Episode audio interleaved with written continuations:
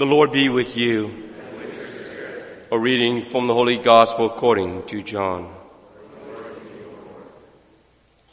Jesus said to his disciples, "Do not let your hearts be troubled. You have faith in God. Have faith also in me. In my Father's house there are many dwelling places. If there were not, would I have told you that I am going to prepare a place for you? And if I go and prepare a place for you, I will come back again and take you to myself, so that where I am, you also may be. Where I am going, you know the way." Thomas said to him, "Master, we do not know where you are going. How can we know the way?" Jesus said to him, "I am the way and the truth and the life. No one comes to the Father except through me. For you know me, then you also know my Father. From now on, you do know him and have seen him." Philip said to him, "Master, show us the Father, and that will be enough for us." Jesus said to him, "Have I been with you for so long a time, and you still do not know me, Philip? Whoever has seen me has seen the Father. How can you say, 'Show us the Father'? Do you not believe that I am in the Father, and the Father is in me? The words that I speak to you, I do not speak on my own. The Father who dwells in me is doing his works.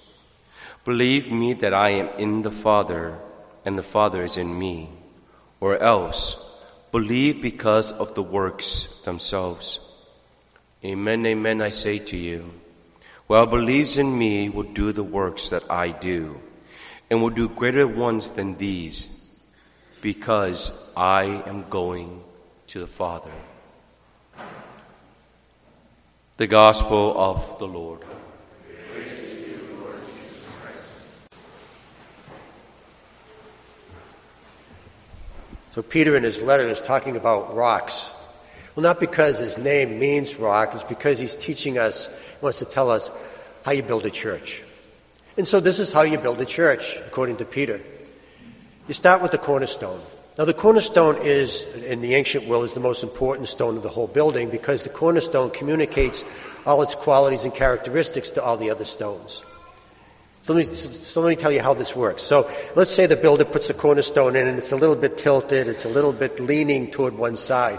Well, if you put a stone on top of the cornerstone and start building the house, that stone is going to be uh, not level, and it's going to be leaning. And then all the other stones, and pretty soon the whole building is going to be the Leaning Tower of Pisa. So let's say the builder sees the mistake and he straightens it out and he makes it plumb and level so that the stone is nice and uh, uh, straight. So when you put the other stones on top of it, they're going to be straight. So, and that's what Peter's talking about here, is that that's what Christ is. The cornerstone means that Christ is communicating all his qualities and characteristics to all the other stones, which is us. He communicates his uh, resurrection to us, his grace, his uh, mercy, his kindness, his ability to forgive, and ability to uh, to be generous. So one time my father was asked by a builder to build a, a cupola. Now, a cupola looks like a doghouse with glass walls, and you put it on top of your house with a big beacon light inside of it. And the reason why people want to have these things is because when you walk by or when you pull up to the driveway, you look up and you see this beacon of light. It looks like a lighthouse. It looks really nice. And of course, my father did a really nice job on this, and so all the all the neighbors saw it, and they wanted one. So my father built builds lots of cupolas now. But, the, but my, as my father pointed out, he says the cupola is useless. It doesn't do anything to the house. It's, it's the least important thing. I mean, of course, your, your front door, your refrigerator is much more, gets much more use than the cupola. So the most important part of the house isn't at the top. It's at the bottom. It's the foundation. Now, here's the thing. People don't go up to your house and say, "Oh, gee, well, what a beautiful foundation you have. Oh, I wish I had a foundation like that." Nobody even notices it because the foundation is usually buried. Nobody even notices it. Nobody notices it until you have an earthquake or when there's a storm. That's when you notice it. That's when it helps to have a good foundation.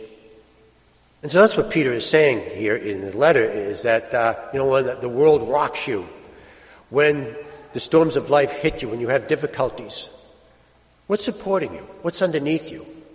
What's making you not to fall apart? What are the, what's the cornerstone? How is it communicating to you? You know, I'm sixty-two years old, and one of the great things that I've learned in life through all these years is that uh, is happiness is at the bottom. It's not at the top. You know, so I'm an adjunct professor at St John the twenty-third, uh, Pope St John the twenty-third Seminary. Now, adjunct professor really means lowest paid person on the payroll of all the staff. I love it. Love it. I don't have to go to staff meetings. I don't have to worry about the snow removal. I don't have to, uh, uh people don't come up to me saying that the, the boiler doesn't work or the internet is out. I love it because I can concentrate all of my time. I can prepare for my classes and give my classes, and then I just go home. And now the beauty about the church is that every one of us, every single one of us is at the bottom. Because that's where happiness is. Because that's where we do our best job. That's where we do the, the, our best work. And the work in the church that we do is that we communicate Christ's qualities to other people. We communicate the, his, his kindness and his mercy and his generosity and his, uh, his greatness and his patience. Just like Christ, the cornerstone communicates those qualities to us. And that's what the church, that's how you build the church. Peter says the greatest place you can be is at home. And the greatest home is a church. And because happiness you'll always find at the bottom.